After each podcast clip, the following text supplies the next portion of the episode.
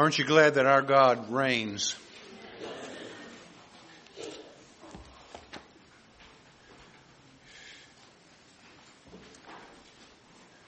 Well, it's good to see everyone here this morning and a few new faces uh, in, the, in the group. We're glad to have you here. Uh, if you're visiting, well, you're most welcome. Uh, we are a community church that loves God and worships our Lord Jesus Christ and puts Him central to everything that we do. And we love the Bible and we we love to uh, see what uh, our Lord says to us each week. We are in a study through the Gospel of John. We're in chapter 6, so I'll ask you to go there if you would, please. And uh, let me make a few, before we pray and ask the Lord to teach us this morning, let me make just a few comments about where we've come to in this uh, chapter, in chapter 6. This chapter includes both the third and fourth miracles, the signs that Jesus did to prove his deity, as well as the first of John's or Christ's I am statements. This chapter contains what is commonly called the bread of life discourse. It is one of the most important chapters in all of scripture because it reveals in no uncertain terms who the Lord Jesus Christ is, and it reveals the way of salvation which is so radically different from that which is normally understood across evangelicalism. It is full of wonderful narrative, and it is also full of rich, deep doctrinal teaching, which we are going to just tear apart at the seams. At the beginning of this chapter, Jesus is at the very height of his public ministry. His public acclaim. But we see very quickly that by the end of this chapter, his status among the population dwindles to a mere handful of disciples who were actually real disciples in the end. Now let's read the text beginning at verse 22 down through verse 27, which is what we're going to look at this morning. Verse 22. On the next day, the crowd that remained on the other side of the sea saw that there had been only one boat there, and that Jesus had not entered the boat with his disciples, but that his disciples had gone away alone. Other boats from Tiberias came near the place where they had eaten the bread after the Lord had given thanks. So when the crowd saw that Jesus was not there, nor his disciples, they themselves got into the boats and went to Capernaum seeking Jesus. When they found him on the other side of the sea, they said to him, Rabbi, when did you come here? Jesus answered them, Truly, truly, I say to you, you are seeking me not because you saw signs, but because you ate your fill of the loaves.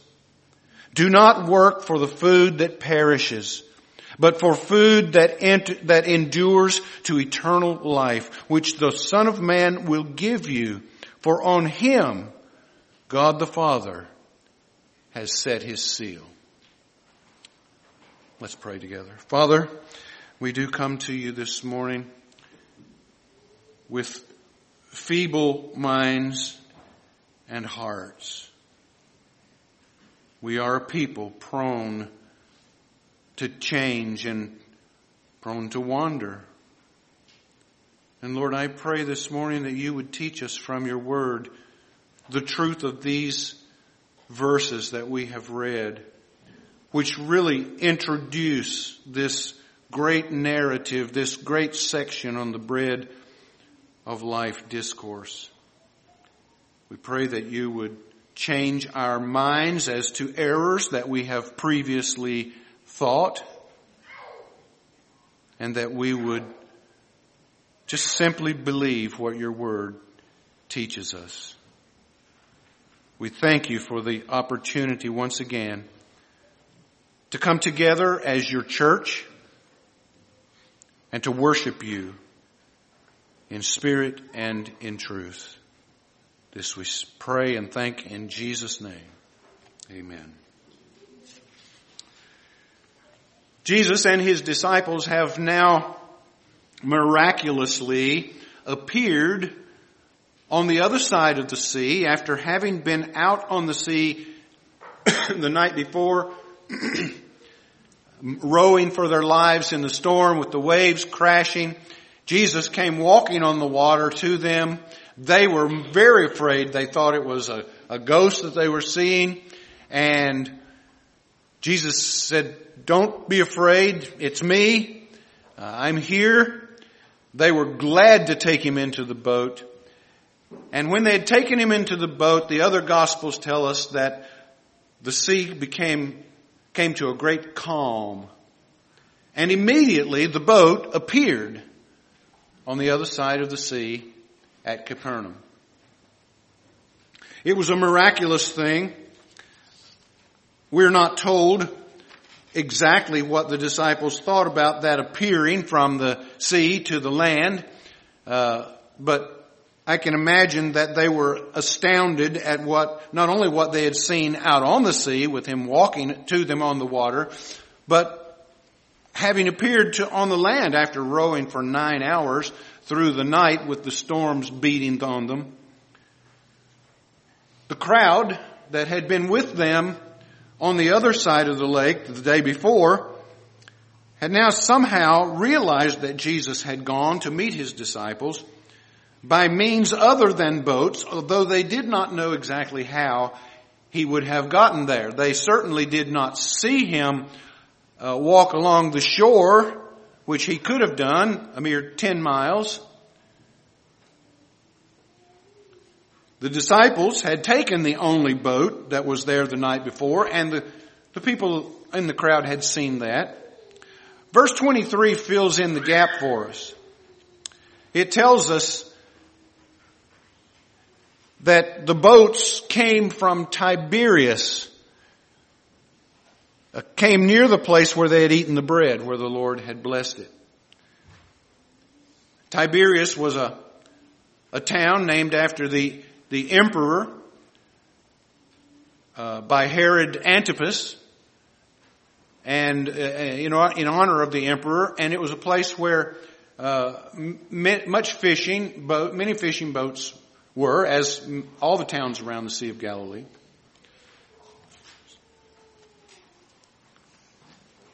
The crowds saw the boats uh, coming to them from Tiberias and wondering how they were going to figure out how to get across to Capernaum. Uh, they saw the, fish, the fishing boats obviously coming up from Tiberias and the crowds, seeing the boats, got into them and made their way across to Capernaum, looking for Jesus. Why so many boats appeared at this particular time, we are not told, but we can only, we can only conjecture that there, maybe they were there because they had heard of the miracles that were going on in that region and uh, they were coming to investigate, to see, to see this for themselves. How much of the crowd is left after being fed the day before is not known. No doubt, I mean, we're talking about 20,000 people. Uh, certainly, uh, a few boats from Tiberias could not carry 20,000 people across the lake. So what we have here is probably a representative of the crowd that had been there the day before. Many of the people would have obviously gone back to their homes. Uh, they would have gone, but there's always a group that's left after these things take place that want to see more, want more of what they've seen before.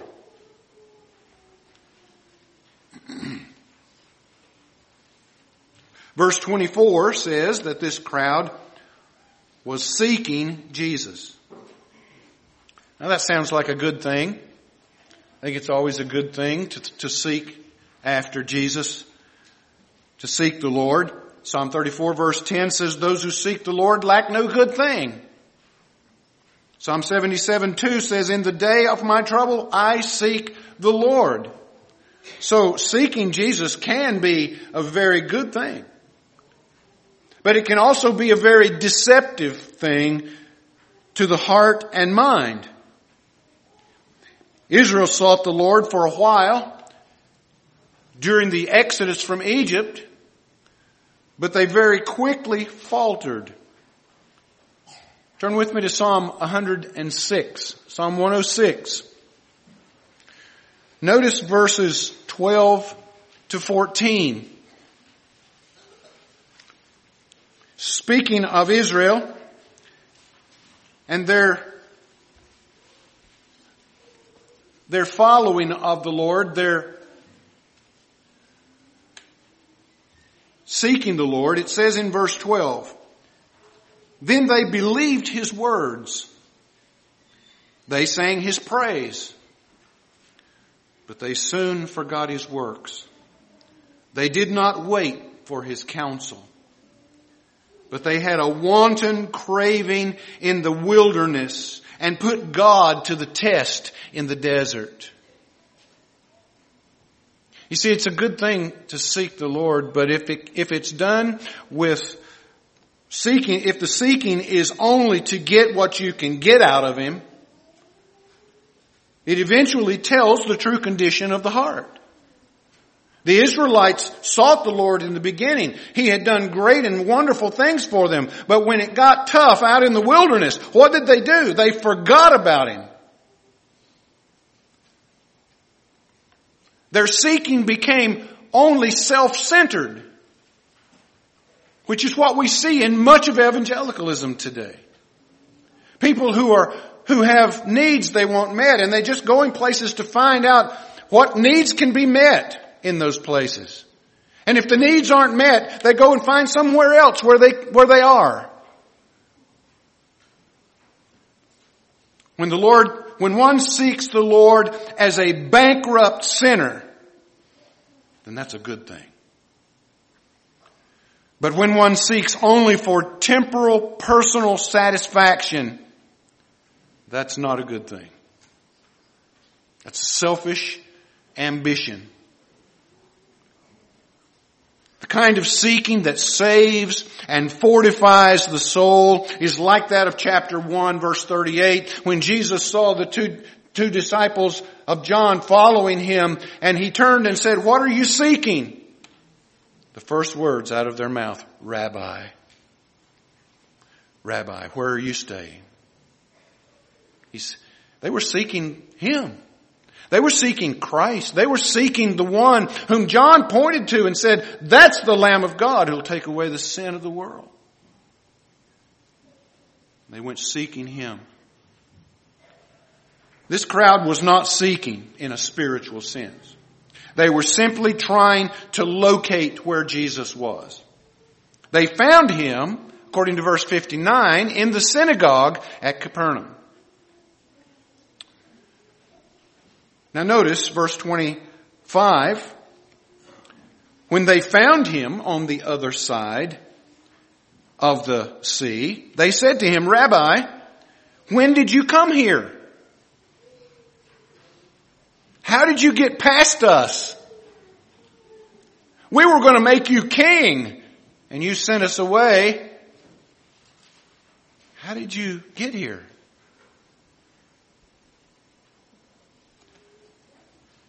He said to them, truly, truly, I say to you, you are not seeking me because you saw signs. but because you ate your fill of the loaves. Verse 25, they found him, and instead of, they asked him, how did you get here? What, where did you come, when did you come here? Instead of answering them, which might have reinforced their concept of who he was, Jesus sharply rebukes them. We would be insulted if someone did that to us.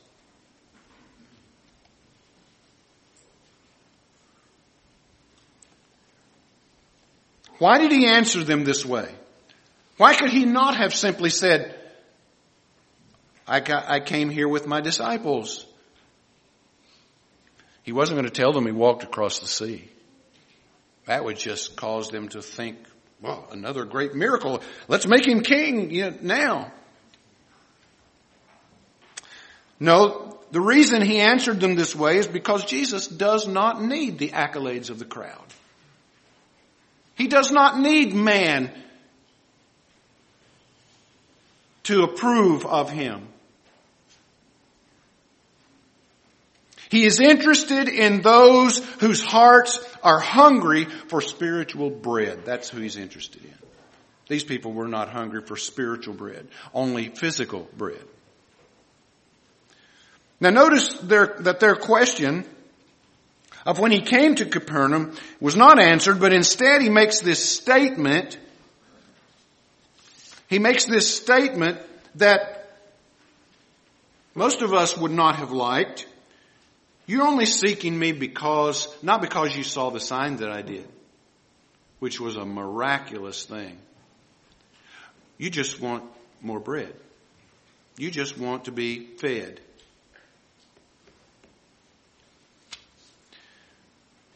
He starts this statement with the words truly, truly. We see that quite often in John. It's a, it's an attention getter statement. It's like us, it's like saying, listen to me carefully. You ever do that to your kids? When, when you're trying to tell them something and their minds are off somewhere else and you say, look at me, listen to me carefully, what I'm saying to you. That's what Jesus is doing here. It's used in verse 26, verse 32, verse 47, verse 53, and each time he uses this phrase, truly, truly, listen carefully to what I'm saying, it is with relation to salvation. And it is in the true bread from heaven. Jesus knows this is not what they're looking for. Jesus always knows what people are looking for. He knows their hearts and their minds. He knew the real inner, what the real inner motivation was with the people. He knows what your inner motivations are too. He knows why you're here today. Why you do the things you do. Why you like the things you like. Why you pursue certain things and why you don't.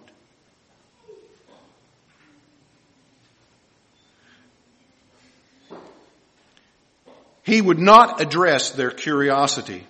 His purpose was to address their sin and their need of salvation. That's his purpose. But one might perish of mortal life without physical bread, but they will also perish of spiritual life without spiritual bread. And even though they had witnessed the signs that Jesus did, they still did not grasp the spiritual truths of those signs. Even his disciples did not grasp it. Lest we think that they understood, Mark chapter 6 verse 51 says, And he got into the boat with them, and the wind ceased, and they were utterly astounded, for they did not understand about the loaves. They didn't understand about the loaves, but their hearts were hardened.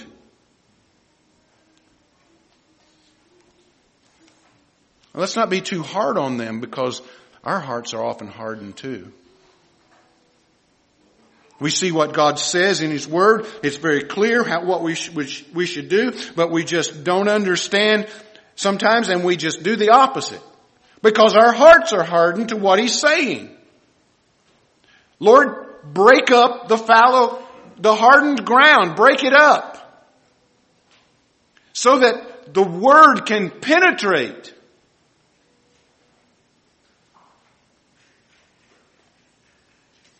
As soon as Jesus had confronted the real motivation of their hearts, which was, by the way, their stomach, he warns them that human works cannot produce life for their soul. Listen to what he says. Verse, verse uh, 27. Do not work for the food that perishes, but for food that endures to eternal life, which the Son of Man will give you, for on him God the Father has set his seal. In verse 27, Jesus' timeless warning is still the same truth for today. Do not try to work your way to heaven. That's what he's saying. The whole world, my friends, is trying to work their way to God. They're trying to get to God on their own. And they will never succeed in doing so. I remember one time watching, and I don't, I don't, I never did watch Oprah, but I remember seeing a video of an Oprah show where she was talking to uh, some spiritual guru from somewhere. Uh, it might have been Deepak Chopra, my memory serves me right. And he was talking about all these ways to get to God, all these ways that people get to God, and people do this, and people do that, and people go this way, and on and on it went. And finally, one lady stood up, one lady in the crowd. And she said, Jesus Christ is the only way to get to God. Ooh, that stopped the audience cold. And Oprah began to argue with her. Oh, that just can't be. That can't be right. She began to quote Bible. And she gave the gospel there in that Oprah show to everybody that's there. And I'm, probably millions of people have seen that.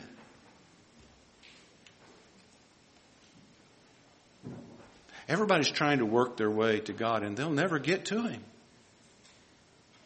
They'll never get to him.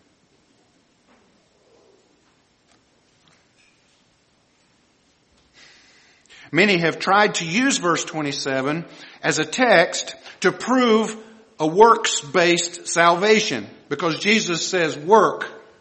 Don't work for this, but work for that. And that's not what it's teaching. It's not teaching that you can work your way to heaven. The explanation of the work that is needed for salvation is clearly defined by Christ himself.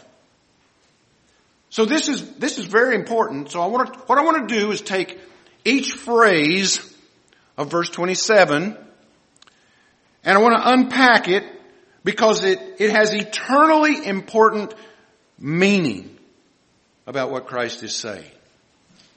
So look at the first phrase. Do not work for the food that perishes. Now, is Jesus saying that we shouldn't work to feed ourselves? No, that is not what he's saying. We know that's contrary to scripture. Paul says in the Thessalonians that if a person doesn't work, they shouldn't eat. So we're commanded to work. We're commanded to be diligent about work. The context here is physical work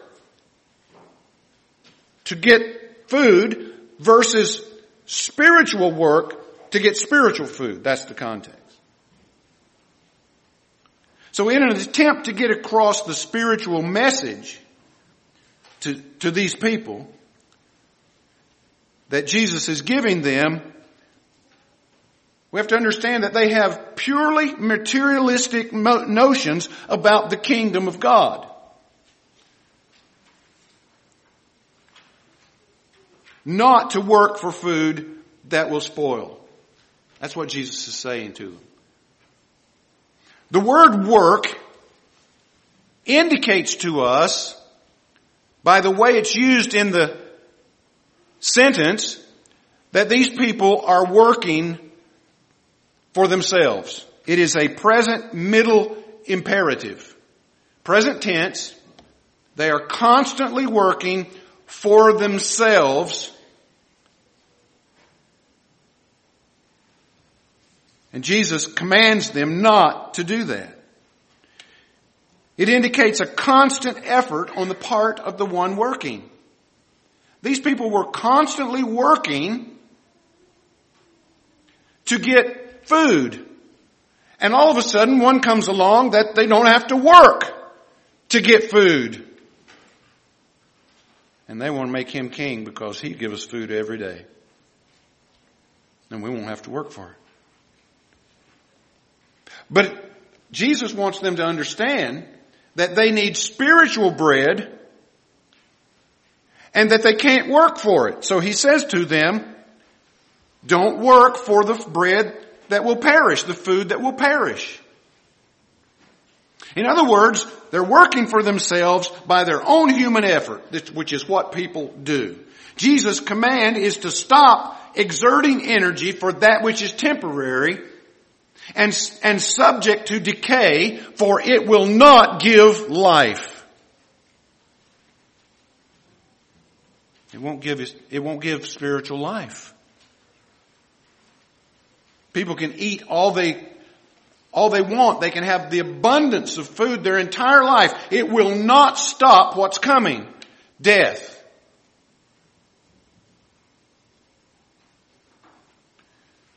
These people were like the woman at the well who was eager to have a supply of water, but only, be, only so she wouldn't have to come to the well and draw it. Give me this water. I don't like coming to this well and drawing water here. Hmm, that wasn't what he was talking about, was it? These people whose bellies were filled with bread from yesterday are now in need of more bread. And that's the way it is of physical life. That's why people are constantly jumping from one thing to the next thing to the next thing in religious circles to try to find what will satisfy their soul and they never find it because they're looking for it in the wrong place. They're just simply wanting to satisfy some need, some physical need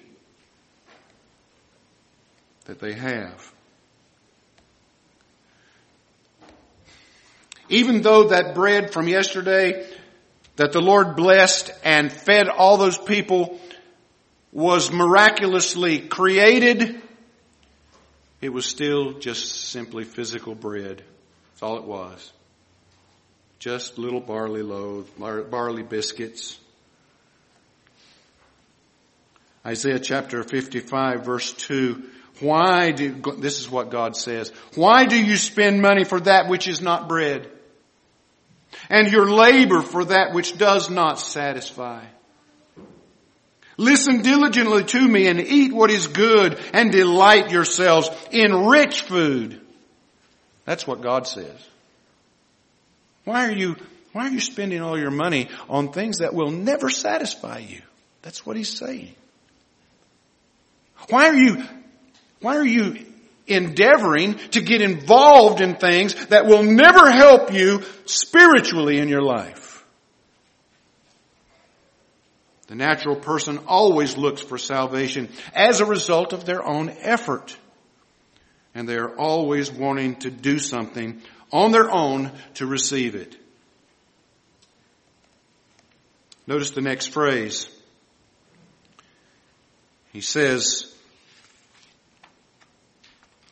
Don't work for the food that perishes, but for the food that endures to eternal life, which the Son of Man will give to you. Jesus gives the alternative to physical bread that eventually spoils, and this is, the alternative is the rich food that Isaiah was referring to. Gorge yourself on the rich food It is the bread that comes down from heaven that never spoils, but always feeds and always satisfies. Jesus points to himself as the source of that bread. And in verse 33, he very literally claims that he is the bread from heaven. And in verse 53, that that bread that from heaven must be eaten.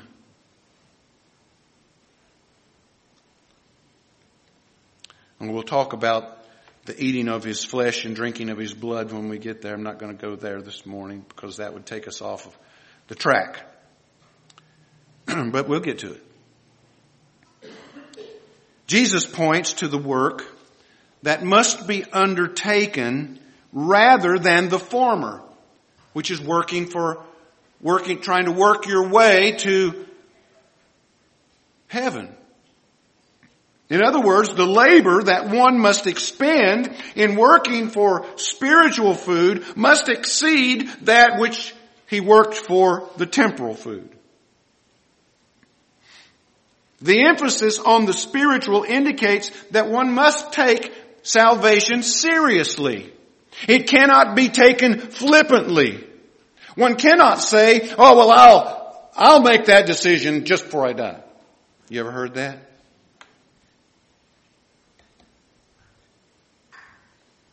may not have a chance to do that just before you die. You may not be in your right mind just before you die. You may be unconscious.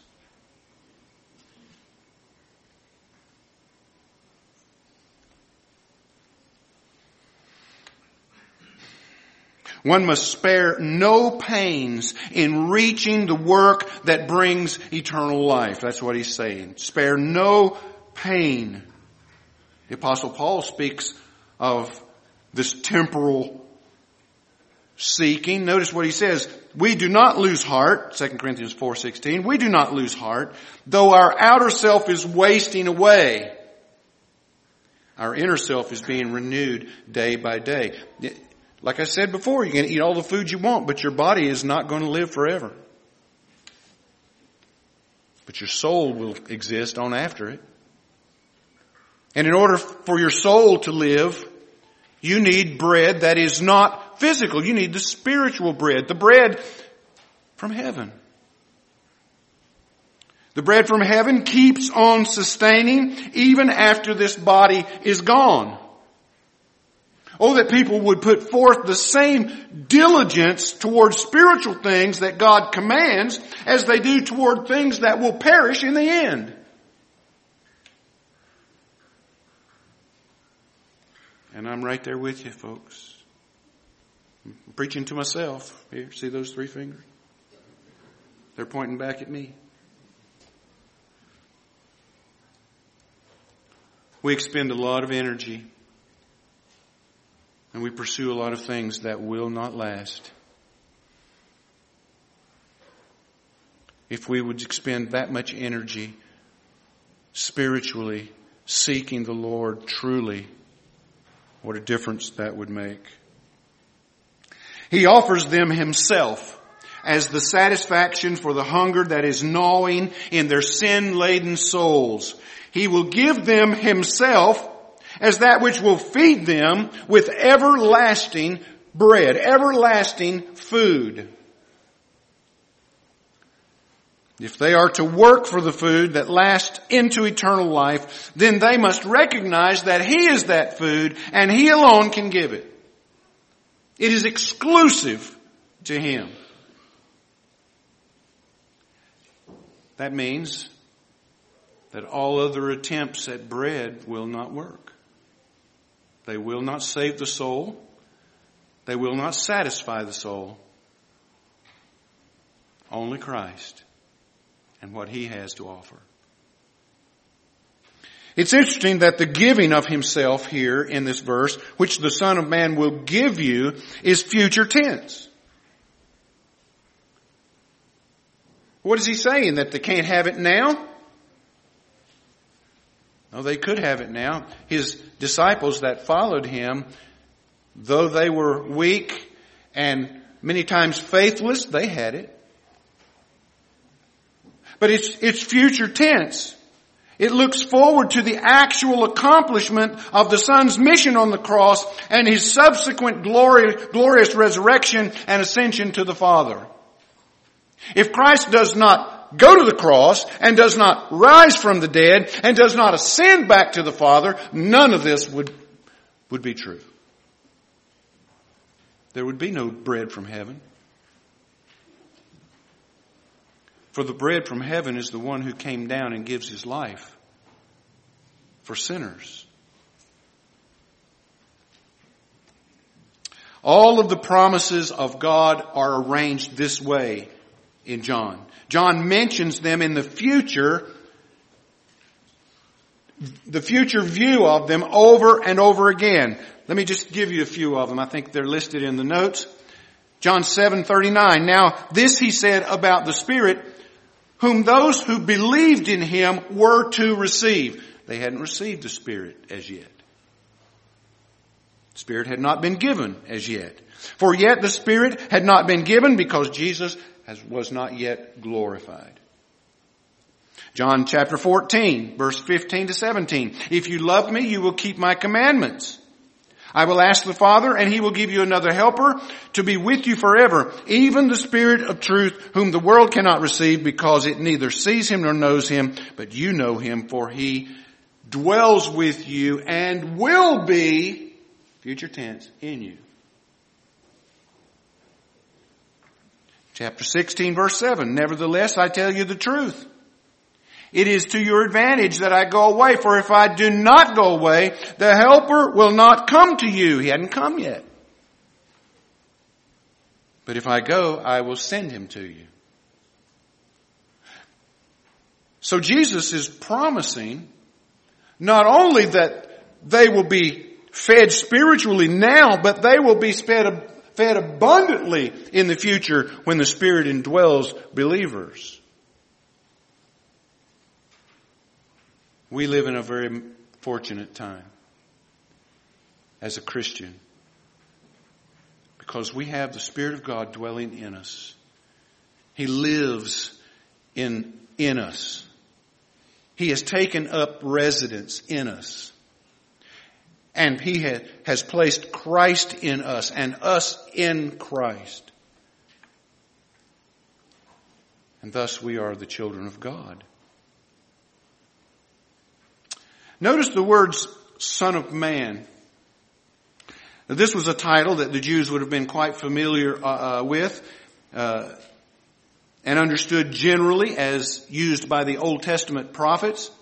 And we'll look at that in much greater detail when we get to chapter 12 because they, they begin to question him in chapter 12 uh, about the Son of Man. Who is the, who is this Son of Man? So I'm going to wait till we get to 12 to talk about that phrase.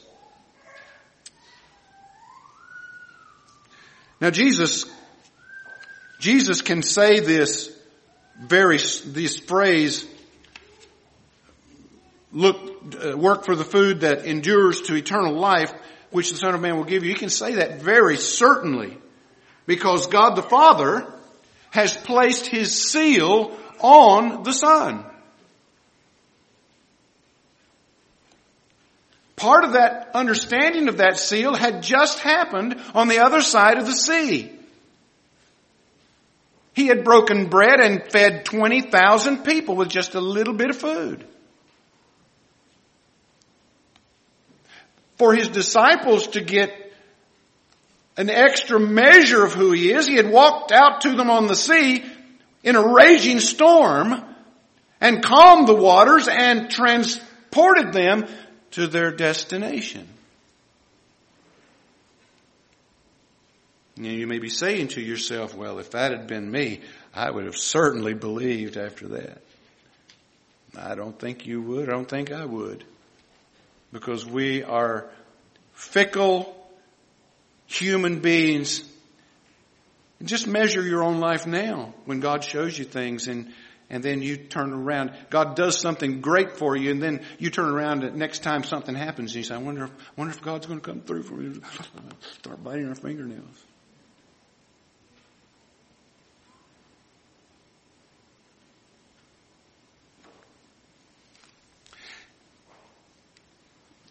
He has the endorsement from heaven to give eternal life to those who will believe and seek Him from the heart. Now we're going to talk about that because there's a misnomer in those phrases that I just, in that, that sentence I just made. Because Romans chapter 3 says no one seeks after God. No one. So how, how are you supposed to seek if no one seeks? Well, we'll, we'll talk about it. That's why this chapter is so important because it answers these questions. Matthew 6:33, but seek first the kingdom of God and his righteousness and everything else will be added to you. There is a sense in which people seek the Lord in the proper way, but it's only that they know him that they can seek him. So this passage we've looked at has at its core the proper way to seek God. So what does that look like properly? Number one, first of all, God must be sought. He must be sought where he can be found. And that is only in Jesus Christ. God is not found anywhere else. He's not found out in the, in nature looking at a field of flowers. He's not found at night looking up at the stars, though He created those things and they speak of Him. He can't be found there. If that were the case, then there would be people all over the world who would boast, I found God looking at the stars and I believed in Him because of the stars. No. It's not how it works. Jesus makes reference to himself as the only exclusive one whereby people can enter into life and be accepted by the Father. He alone has God's seal. Second, People must come to properly seek God. Not only do they have to come in Jesus Christ, where He can be found, but they have to come themselves. They can't send anybody else. They can't come for someone else. It is an individual thing that everyone must face. Finally, the seeking must be wholehearted. It cannot be half-hearted. Hunger after Christ and the food He gives must be the kind of hunger that one uh, has like a starving man who is dying for lack of food or a, a person dying of thirst for lack of water. It cannot be half-hearted. One must come fully, throwing themselves fully upon the mercy of God and depending fully upon the grace that He gives. It can't be partial. We'll see it in these chapters a lot as we go through John. Many people came to Jesus and said, let me do this first. Let me do that first. Let me go here first. And Jesus said, no, sorry. That's half-hearted. You, you've got to come all or you don't come. Martyn Lloyd-Jones writes of this. Listen carefully to what he says.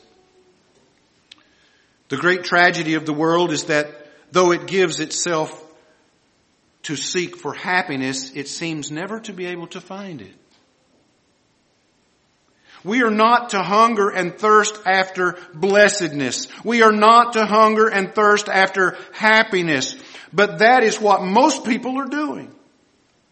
We must put happiness and blessedness as one thing that we desire, and thus we always miss it.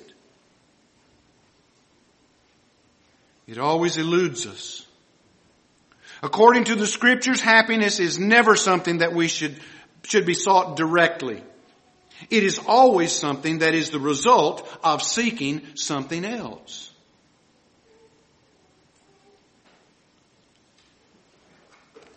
That something else that he's talking about is righteousness. Listen to his closing statement. They alone are truly happy who are seeking to be righteous. Put happiness in the place of righteousness and you'll never get it.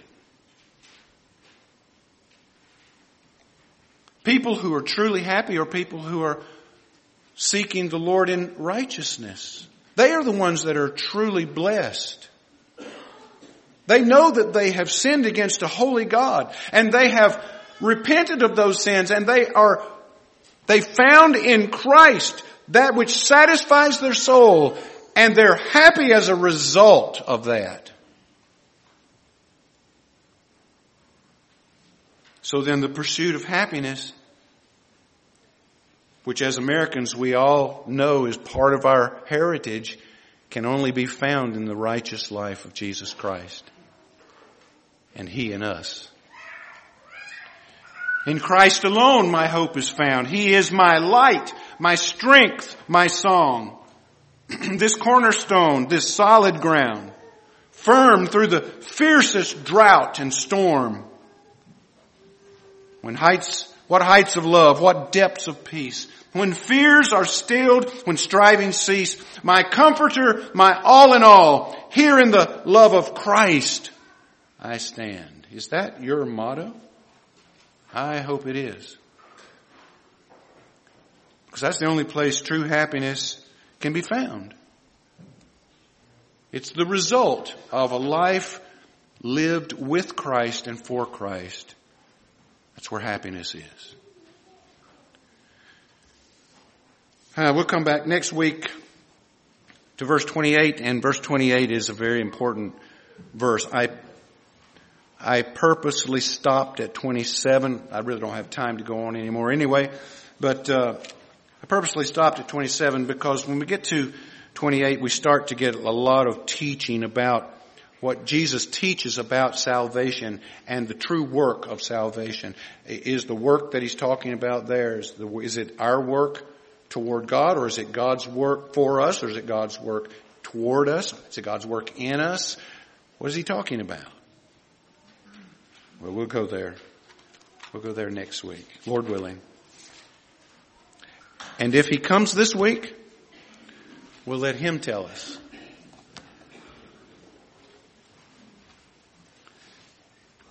All right.